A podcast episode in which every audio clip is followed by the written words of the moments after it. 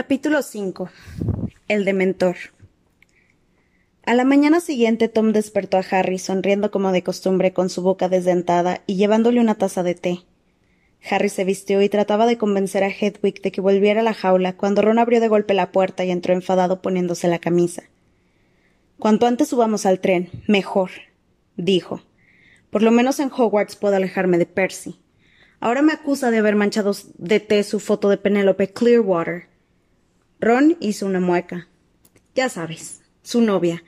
Ha ocultado la cara bajo el marco porque su nariz ha quedado manchada. Tengo algo que contarte, comenzó Harry, pero lo interrumpieron Fred y George, que se asomaron a la habitación para felicitar a Ron por haber vuelto a enfadar a Percy. Bajaron a desayunar y encontraron al señor Weasley, que leía la primera página del Profeta con el entrecejo fruncido, y a la señora Weasley, que hablaba a Ginny y a Hermione de un filtro amoroso que había hecho de joven. Las tres se reían con risa floja. ¿Qué me ibas a contar? preguntó Ron a Harry cuando se sentaron. Más tarde, murmuró Harry al mismo tiempo que Percy irrumpía en el comedor. Con el ajetreo de la partida, Harry tuvo poco tiempo de hablar con Ron. Todos estaban muy ocupados bajando los baúles por la estrecha escalera del caldero chorreante y apilándolos en la puerta, con Hedwig y Hermes, la lechuza de Percy, encaramadas en sus jaulas. Al lado de los baúles había un pequeño cesto de mimbre que bufaba ruidosamente. Basta, Cruchings, susurró Hermione a través del mimbre. No te dejaré salir en el tren. Bueno, tal vez un ratito. No lo harás, dijo Ron terminantemente. ¿Qué va a pasar con Scavers? Se señaló el bolsillo del pecho donde un bulto revelaba que Scavers estaba allí acurrucada. El señor Weasley, que había guardado fuera de los coches del ministerio, se asomó al interior. Aquí están, anunció. Vamos, Harry. El señor Weasley condujo a Harry a través del corto trecho de acera hasta el primero de los dos coches antiguos de color verde oscuro, los dos conducidos por brujos de mirada furtiva con uniforme de terciopelo verde esmeralda. Sube, Harry, dijo el señor Weasley, mirando a ambos lados de la calle llena de gente. Harry subió a la parte trasera del coche, y enseguida se reunieron con el Hermione y Ron, y para disgusto de Ron, también Percy.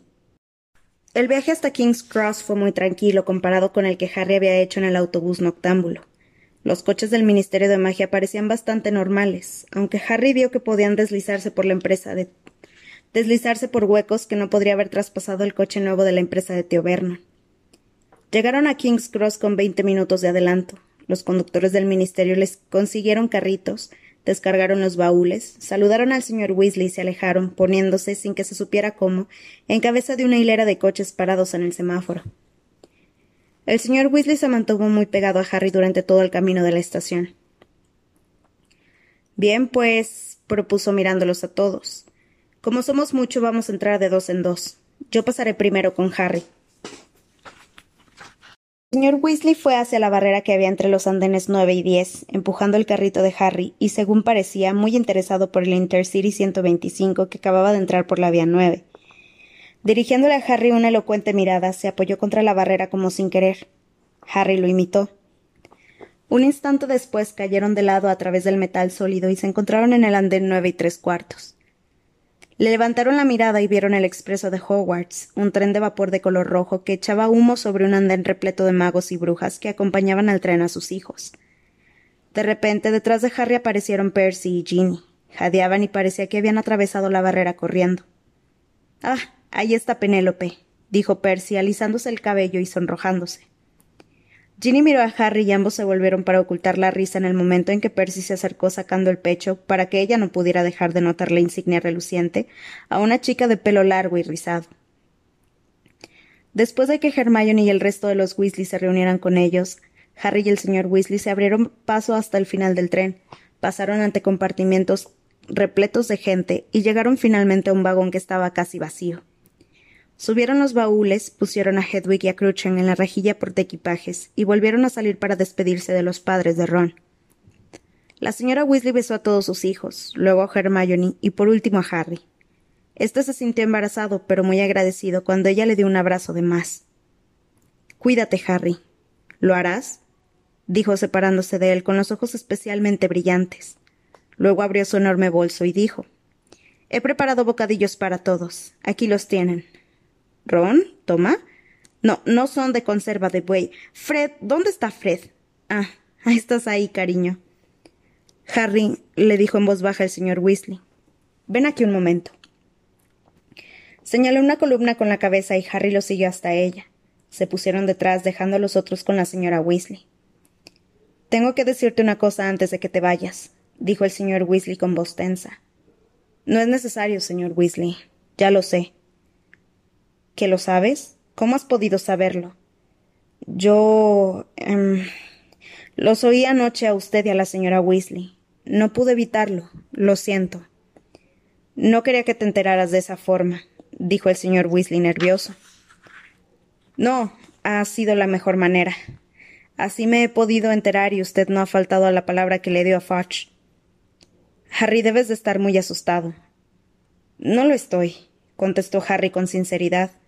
De verdad, añadió, porque el señor Weasley lo miraba incrédulo. No trato de parecer un héroe, pero Sirius Black no puede ser peor que Voldemort, ¿verdad? El señor Weasley se estremeció al oír aquel nombre, pero no comentó nada. Harry sabía que estabas hecho, bueno, de una pasta más dura de lo que Fudge cree. Me alegra que no tengas miedo, pero. Arthur, gritó la señora Weasley, que ya hacía subir a los demás al tren. Arthur, ¿qué estás haciendo? Está a punto de irse el tren. Ya vamos, Molly, dijo el señor Weasley, pero se volvió a Harry y siguió hablando más bajo y más aprisa. Escucha, quiero que me des tu palabra de que seré un buen chico y me quedaré en el castillo? preguntó Harry con tristeza. No exactamente, respondió el señor Weasley más serio que nunca. Harry, prométeme que no irás en busca de Sirius Black. Harry lo miró fijamente. ¿Qué? Se oyó un potente silbido y pasaron unos guardias cerrando todas las puertas del tren.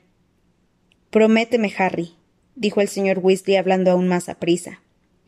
Que ocurra lo que ocurra, ¿Por qué iba a ir yo detrás de alguien que sé que quiere matarme? preguntó Harry sin comprender. Prométeme que oigas lo que oigas. Artura, prisa. gritó la señora Weasley.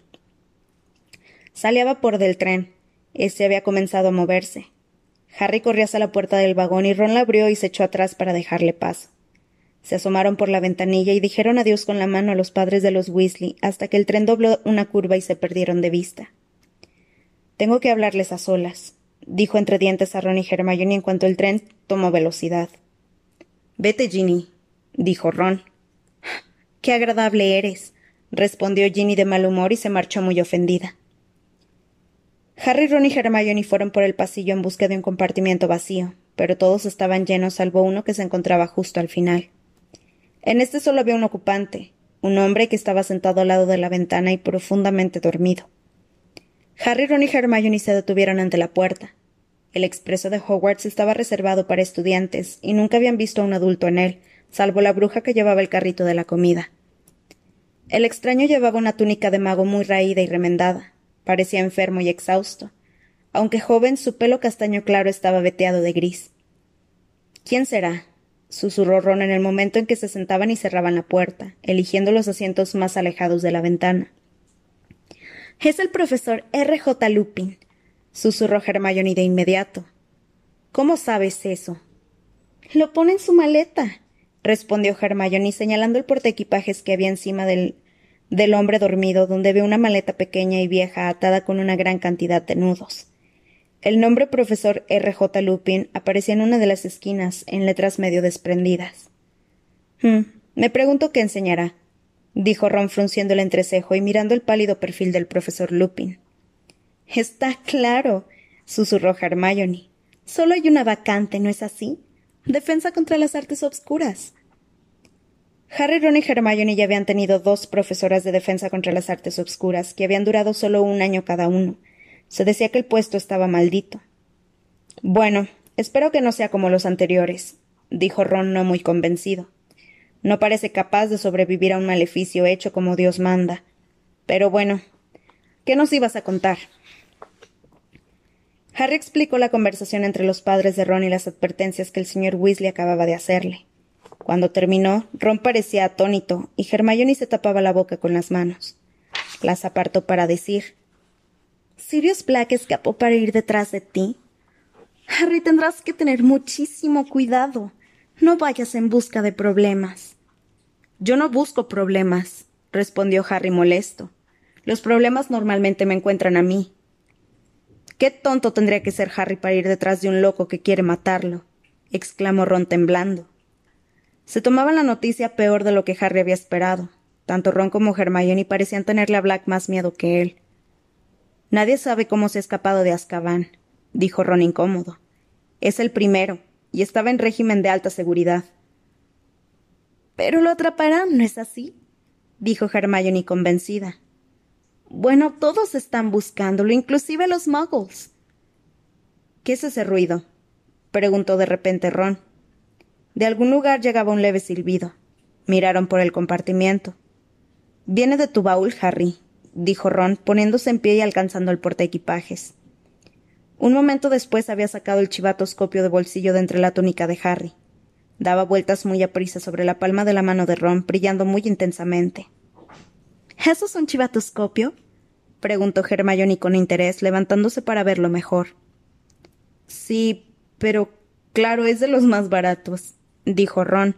Se puso como loco cuando lo até a la pata de Errol para enviárselo a Harry. ¿No haces nada malo en ese momento? preguntó Hermione con perspicacia. No. Bueno, no debía utilizar a Errol. Ya sabes que no está preparado para viajes largos. Pero ¿de qué otra manera hubiera podido hacerle llegar a Harry el regalo? Vuélvelo a meter en el baúl, lo aconsejó Harry porque su silbido les perforaba los oídos. O lo despertará. Señaló al profesor Lupin con la cabeza. Ron metió el chivatoscopio en un calcetín especialmente horroroso de tío Vernon, que ahogó el silbido y luego cerró el baúl. Podríamos llevarlo a que lo revisen en Hogsmeade, dijo Ron volviendo a sentarse. Fred y George me han dicho que en Dervish y Banks, una tienda de instrumentos mágicos, venden cosas de este tipo. ¿Sabes más cosas de Hogsmeade? dijo Hermione con entusiasmo. He leído que es la única población enteramente no mago de Gran Bretaña. Sí, eso creo, respondió Ron de modo brusco. Pero no es por eso por lo que quiero ir. Solo quiero entrar en Honeydukes. ¿Qué es eso? preguntó Hermione. Es una tienda de dulces, respondió Ron poniendo cara de felicidad, donde tienen de todo. Diablillos de pimienta que te hacen echar humo por la boca y grandes bolas de chocolate rellenas de mousse de fresa y nata de cornualles, plumas de azúcar que puedes chupar en clase y parecer que estás pensando lo que vas a escribir a continuación. Pero Hogsmeade es un lugar muy interesante, presionó Hermione con impaciencia. En lugares históricos de la brujería se dice que la taberna fue el centro en que se gestó la revuelta de los duendes de 1612. Y la Casa de los Gritos se considera el edificio más embrujado de Gran Bretaña. Y enormes bolas de helado que te levantan unos centímetros del suelo mientras les das lengüetazos. Continuó Ron, que no oía nada de lo que decía Hermione. Hermione se volvió hacia Harry. ¿No será estupendo salir del colegio para explorar Hogsmeade? Supongo que sí, respondió Harry apesadumbrado. Ya me lo contarán cuando lo hayan descubierto. ¿Qué quieres decir? preguntó Ron. Yo no puedo ir. Los Dursley no firmaron la autorización y Fudge tampoco quiso hacerlo. Ron se quedó horrorizado. ¿Que no vas a venir? Pero hay que buscar la forma. McGonagall o algún otro te dará el permiso. Harry se rió con sarcasmo. La profesora McGonagall, jefa de la casa de Gryffindor, era muy estricta. Podemos preguntar a Fred y a George. Ellos conocen todos los pasadizos secretos para salir del castillo. Ron. le interrumpió Hermione. Creo que Harry no debería andar saliendo del colegio escondidas estando suelto Sirius Black. Ajá. Supongo que eso es lo que dirá McGonagall cuando le pida el permiso, observó Harry. Pero si nosotros estamos con él, Black no se atrevería a hacer algo. No digas estupideces, Ron interrumpió Hermione. Black ha matado a un montón de gente en mitad de una calle concurrida. ¿Crees realmente que va a dejar de atacar a Harry porque estemos con él? Mientras hablaba, Hermione enredaba las manos en la correa de la cesta en que iba. No dejes suelta esa cosa, exclamó Ron. Pero ya era demasiado tarde. Cruikshanks saltó con ligereza de la cesta, se desperezó, bostezó y se subió de un brinco a las rodillas de Ron. El bulto del bolsillo de Ron estaba temblando y él se quitó al gato de encima dándole un empujón irritante. Apártate de aquí. Ron estaba a punto de responder cuando el profesor Lupin se movió. Lo miraron con aprensión, pero él se limitó a volver la cabeza hacia el otro lado, con la boca todavía ligeramente abierta, y siguió durmiendo.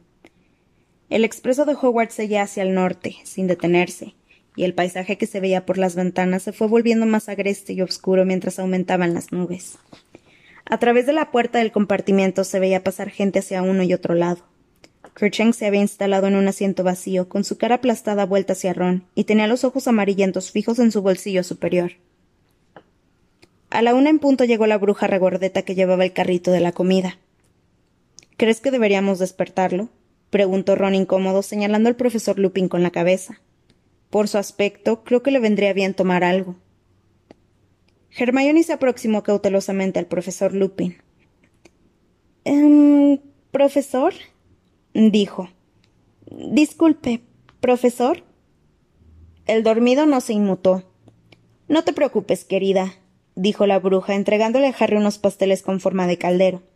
Si se despierta con hambre, estaré en la parte delantera con el maquinista. Está dormido, ¿verdad? dijo Ron en voz baja cuando la bruja cerró la puerta del compartimiento. Quiero decir que no está muerto. ¿O sí? No, no, no, no. respira. susurró Hermione, tomando el pastel en forma de caldero que le alargaba Harry. Tal vez no fuera un ameno compañero de viaje, pero la presencia del profesor Lupin en el compartimiento tenía su lado bueno. A media tarde, cuando empezó a llover y la lluvia emborronaba las colinas, volvieron a oír a alguien por el pasillo, y las tres personas a las que tenían menos aprecio aparecieron en la puerta. Draco Malfoy y sus dos amigotes, Vincent Crabbe y Gregory Goyle. Draco Malfoy y Harry se habían convertido en enemigos desde que se conocieron, en su primer viaje en tren a Hogwarts, Malfoy, que tenía una cara pálida, puntiaguda y como de asco, pertenecía a la casa de Slytherin. Era buscador en el equipo de Quidditch de Slytherin, el mismo puesto que tenía Harry en el de Gryffindor. Crabbe Goyle parecía no tener otro objeto en la vida objetivo en la vida que hacer lo que quisiera Malfoy. Los otros los otros eran corpulentos y musculosos. Crabbe era el más alto y dos llevaba un corte de pelo de tazón y tenía el cuello muy grueso. Cole llevaba el pelo corto y erizado y tenía brazos de gorila. Bueno, quién, miren quiénes están aquí, dijo Malfoy con su habitual manera de hablar, arrastrando las palabras. Abrió la puerta del compartimiento. El loco y la rata. Crabbe y Goyle se rieron como estúpidos. He oído que tu padre por fin ha tocado oro este verano, dijo Malfoy. ¿No se habrá muerto tu madre del susto? Ron se levantó tan aprisa que tiró al suelo el cesto de Cruikshanks. El profesor Lupin roncó. ¿Quién es ese? preguntó Malfoy, dando un paso atrás en cuanto se percató de la presencia de Lupin. Un nuevo profesor, contestó Harry, que se había levantado también por si tenía que sujetar a Ron. ¿Qué decías, Malfoy? Malfoy entornó sus ojos claros. No era tan idiota como para pelearse delante de un profesor. Vámonos, murmuró a Crab y a Goyle con, con rabia, y desaparecieron. Harry y Ron volvieron a sentarse. Ron se frotaba los nudillos. No pienso aguantarle nada a Malfoy este curso, dijo enfadado. Lo digo en serio. Si hace otro comentario así sobre mi familia, lo tomaré la cabeza y. Ron hizo un gesto violento. Cuidado, Ron, susurró Hermione señalando al profesor Lupin. Cuidado pero el profesor Lupin seguía profundamente dormido. La lluvia arreciaba a medida que el tren avanzaba hacia el norte. Las ventanillas eran ahora de un gris brillante que se oscurecía poco a poco, hasta que encendieron las luces que había a lo largo del pasillo y en el techo de los compartimientos. El tren traqueteaba, la lluvia golpeaba contra las ventanas, el viento rugía, pero el profesor Lupin seguía durmiendo. Debemos de estar llegando, dijo Ron inclinándose hacia adelante para mirar a través del reflejo del profesor Lupin por la ventanilla, ahora completamente negra. Acababa de decirlo cuando el tren empezó a reducir la velocidad.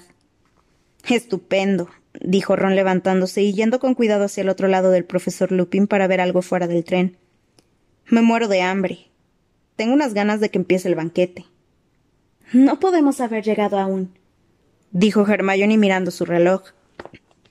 Entonces, ¿Por qué nos detenemos? El tren iba vez cada más el, el tren iba cada vez más despacio. A medida que el ruido de los pisotones se amortiguaba, el viento y la lluvia sonaban con más fuerza contra los cristales. Harry, que era el que más cerca estaba de la puerta, se levantó para mirar por el pasillo. Por todo el vagón se asomaban cabezas curiosas. El tren se paró con una sacudida y distintos golpes testimoniaron que algunos baúles se habían caído de los portequipajes. A continuación, sin previo aviso, se apagaron todas las luces y quedaron sumidos en una obscuridad total. ¿Qué sucede? dijo detrás de Harry la voz de Ron. ¡Ay! gritó Hermione. Me estás pisando, Ron. Harry volvió a tientas a su asiento. ¿Habremos tenido una avería? No lo sé. Se oyó el sonido que produce la mano frotando un cristal mojado, y Harry vio la silueta negra y borrosa de Ron que limpiaba el cristal y miraba afuera. Algo pasa allá afuera, dijo Ron. Creo que está subiendo gente. La puerta del compartimiento se abrió de repente y alguien cayó sobre las piernas de Harry haciéndole daño. Perdona, ¿tienes alguna idea de lo que pasa? Au, lo siento. Hola, Neville, dijo Harry, tanteando en la oscuridad y tirando hacia arriba de la capa de Neville. Harry, ¿eres tú? ¿Qué sucede?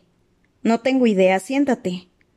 Se oyó un bufido y un chillido de dolor. Neville había ido a sentarse sobre Cruchens. Voy a preguntarle al maquinista qué sucede. Harry notó que pasaba por su lado, oyó abrirse de nuevo la puerta y después un golpe y dos fuertes chillidos de, dolor. ¿Quién eres? ¿Quién eres? ¿Ginny? ¿Hermione? ¿Qué haces? Buscaba Ron. Vamos, entra y siéntate. Aquí no, dijo Harry apresuradamente. Estoy yo. ¡Au! exclamó Neville. Silencio, dijo de repente una voz ronca. Por fin se había despertado el profesor Lupin. Harry oyó que algo se movía en el rincón que él ocupaba. Nadie dijo nada. Se oyó un chisporroteo y una luz parpadeante iluminó el compartimiento. El profesor Lupin parecía tener en la mano un puñado de llamas que le iluminaban la cansada cara gris, pero sus ojos se mostraban cautelosos. No se muevan, dijo con la misma voz ronca, y se puso de pie, despacio, con el puñado de llamas enfrente de él. La puerta se abrió lentamente antes de que el profesor Lupin pudiera alcanzarla.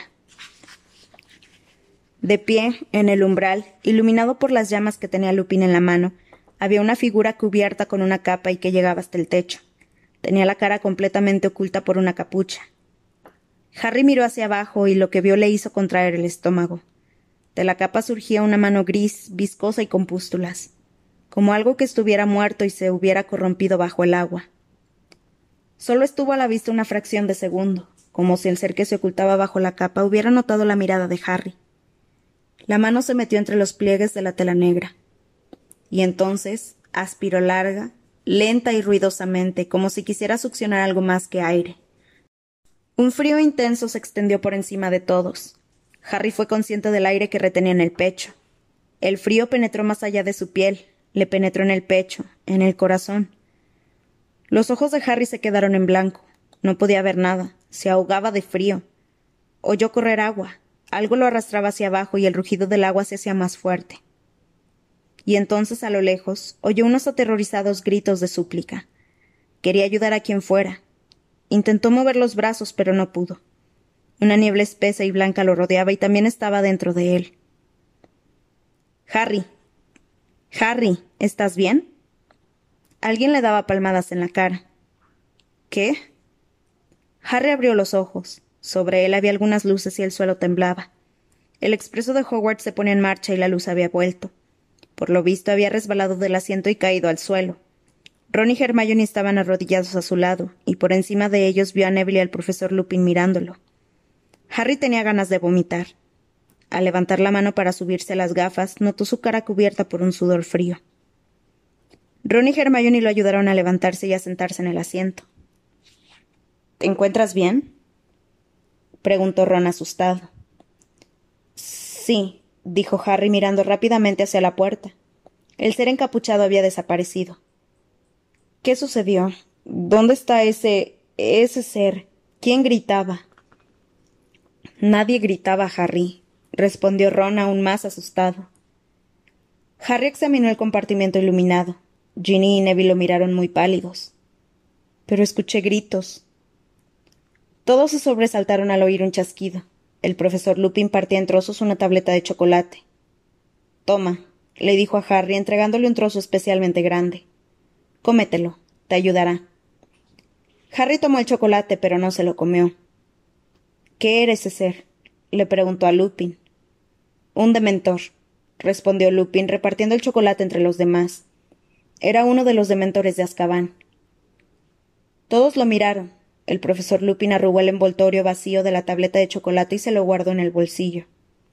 Cómanselo, insistió. Les vendrá bien. Ahora, si me disculpan, tengo que hablar con el maquinista. Pasó por delante de Harry y desapareció por el pasillo. ¿Seguro que estás bien, Harry? preguntó Hermione con preocupación mirando a Harry. No entiendo. ¿Qué sucedió? preguntó Harry secándose el sudor de la cara. Bueno, ese ser, el dementor, se quedó ahí mirándonos. Es decir, creo que nos miraba, miraba porque no pude verle la cara. Y tú. Creí que te estaba dando un ataque o algo así. Terminó Ron, que parecía todavía asustado. Te quedaste como rígido, te caíste del asiento y empezaste a agitarte. Y entonces el profesor Lupin pasó por encima de ti, se dirigió al dementor y sacó su varita, explicó Hermione. Dijo algo como Ninguno de nosotros esconde a Sirius Black bajo la capa. Vete. Pero el dementor no se movió, así que Lupin murmuró algo y de la varita salió una cosa plateada hacia el dementor. Y este dio media vuelta y se fue. Ha sido horrible, dijo Neville en voz más alta de lo normal. ¿Notaron el frío cuando entró? Yo tuve una sensación muy rara, respondió Ron moviendo los hombros con inquietud, como si no pudiera volver a sentirme feliz nunca. Ginny, que estaba encogida en su rincón y parecía sentirse casi tan mal como Harry sollozó. Hermione se le acercó y le pasó un brazo por detrás para reconfortarla. Pero. ¿Ninguno de ustedes se cayó del asiento? preguntó Harry extrañado. No, respondió Ron, volviendo a mirar a Harry con preocupación. Ginny temblaba como loca, pero Harry no conseguía entender. Estaba débil y tembloroso, como si se estuviera recuperando de una mala gripe. También sentía un poco de vergüenza, porque había perdido el control de aquella manera cuando los otros no lo habían hecho. El profesor Lupin regresó, se detuvo al entrar, miró alrededor y dijo con una breve sonrisa No he envenenado el chocolate, lo saben, ¿verdad? Harry le dio un mordisquito y ante su sorpresa sintió que algo le calentaba el cuerpo y que el calor se extendía hasta los dedos de las manos y de los pies. Llegaremos a Hogwarts en diez minutos, dijo el profesor Lupin. ¿Te encuentras bien, Harry? Harry no preguntó cómo se había enterado el profesor Lupin de su nombre. Sí, dijo, un poco confuso. No hablaron apenas durante el resto del viaje. Finalmente se detuvo el tren en la estación de Hogsmeade y se formó mucho barullo para salir del tren. Las lechuzas ululaban, los gatos maullaban y el sapo de Neville croaba debajo de su sombrero. En el pequeño andén hacía un frío que congelaba. La lluvia era una ducha de hielo. Por aquí los de primer curso, gritaba una voz familiar. Harry, Ron y Hermione se volvieron y vieron la silueta gigante de Hagrid en el otro extremo del andén, indicando por señas a los nuevos estudiantes, que estaban algo asustados, que se adelantaran para iniciar el tradicional recorrido por el lago. ¿Están bien los tres? gritó Hagrid por encima de la multitud. Los saludaron con la mano pero no pudieron hablarle, porque la multitud los empujaba a lo largo del andén. Harry, Ron y Hermione siguieron al resto de los alumnos y salieron a un camino embarrado y desigual, donde aguardaban al resto de los alumnos al menos cien diligencias, todas tiradas, o eso suponía Harry, por caballos invisibles, porque cuando subieron a una y cerraron la portezuela, se puso en marcha ya sola dando botes. La diligencia olía un poco a moho y a paja. Harry se sentía mejor después de tomar el chocolate, pero aún estaba débil. Ron y Hermione lo miraban todo el tiempo de reojo, como si tuvieran miedo de que perdiera de nuevo el conocimiento. Mientras el coche avanzaba de nuevo, lentamente hacia unas suntuosas verjas de hierro flanqueadas por columnas de piedra coronadas por estatuillas de cerdos alados, Harry vio a otros dos dementores encapuchados y descomunales que montaban guardia a cada lado. Estuvo a punto de darle otro frío vaído. Se reinclinó, se reclinó en el asiento lleno de bultos y cerró los ojos hasta que hubieron atravesado la verja. el carruaje cogió velocidad por el largo y empinado camino que llevaba al castillo. Hermione se asomaba por la ventanilla para ver acercarse las pequeñas torres. Finalmente, el carruaje se detuvo y Hermione y Ron bajaron. Al bajar, Harry oyó una voz que arrastraba alegremente las sílabas. ¿Te has desmayado, Potter? ¿Es verdad lo que dice Longbottom? ¿Realmente te desmayaste? Malfoy le dio con el codo a Hermione al pasar por su lado y salió al paso de Harry, que subía al castillo por la escalinata de piedra. Sus ojos claros y su cara alegre brillaban de malicia. Lárgate, Malfoy, dijo Ron con las mandíbulas apretadas. ¿Tú también te desmayaste, Weasley? preguntó Malfoy levantando la voz. ¿También te asustó a ti el viejo dementor? ¿Hay algún problema? preguntó una voz amable. El profesor Lupin acababa de bajarse de la diligencia que iba detrás de la de ellos. Malfoy dirigió una mirada insolente al profesor Lupin y vio los remiendos de su ropa y su, y su maleta desvencijada. Con cierto sarcasmo en la voz dijo Oh, no, eh, profesor. Entonces dirigió a Crabbe y Goyle una sonrisita y subieron los tres hacia el castillo. Hermione pinchaba a Ron en la espalda para que se diera prisa, y los tres se unieron a la multitud apiñada en la parte superior, a través de las gigantescas puertas de roble y en el interior del vestíbulo, que estaba iluminado con antorchas y acogía una magnífica escalera de mármol que conducía a los pisos superiores. A la derecha, abierta, estaba la puerta que daba al gran comedor. Harry siguió a la multitud, pero apenas vislumbró el techo encantado que aquella noche estaba negro y nublado, como lo cuando lo llamó una voz. Potter, Granger, quiero hablar con ustedes. Harry y Hermione dieron media vuelta sorprendidos. La profesora McGonagall que daba clase de transformaciones y era la jefa de la casa de Gryffindor los llamaba por encima de las cabezas de la multitud. Tenía una expresión severa y un moño en la nuca. Sus penetrantes ojos se enmarcaban en unas gafas cuadradas. Harry se abrió camino hasta ella con cierta dificultad y un poco de miedo. Harry. Había algo en la profesora McGonagall que solía hacer que Harry sintiera que había hecho algo malo. No tienen que poner esa cara de asustados. Solo quiero hablar con ustedes en mi despacho, les dijo. Ve con los demás, Weasley. Ron se les quedó mirando mientras la profesora McGonagall se alejaba con Harry y Hermione de la bulliciosa multitud. La acompañaron a través del vestíbulo, subieron la escalera de mármol y recorrieron un pasillo. Ya en el despacho, una pequeña habitación que tenía una chimenea en la que ardía un fuego abundante y acogedor, hizo una señal a Harry y a Hermione para que se sentaran. También ella se sentó detrás del escritorio y dijo de pronto el profesor Lupin ha enviado una lechuza comunicando que te sentiste indispuesto en el tren Potter. Antes de que Harry pudiera responder, se oyó llamar suavemente a la puerta, y la señora Pomfrey, la enfermera, entró con paso raído. Harry se sonrojó. Ya resultaba bastante vergonzoso haberse desmayado, o lo que le hubiera pasado, para que encima armaran aquel lío. Estoy bien, dijo. No necesito nada. Ah, eres tú dijo la señora Pomfrey sin escuchar lo que decían e inclinándose para mirarlo de cerca. Supongo que has estado otra vez metiéndote en algo peligroso. Ha sido un dementor, Poppy, dijo la profesora McGonagall. Cambiaron una mirada sombría y la señora Pomfrey chascó la lengua con reprobación.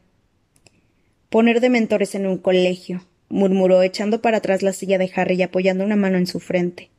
No será el primero que se desmaya. Sí, está empapado en sudor, son seres terribles y el efecto que tienen en la gente, que ya de por sí es delicada. Yo no soy delicado, repuso Harry ofendido. Por supuesto que no, admitió distraídamente la señora Pomfrey tomándole el pulso. ¿Qué le prescribe? preguntó resueltamente la profesora McGonagall.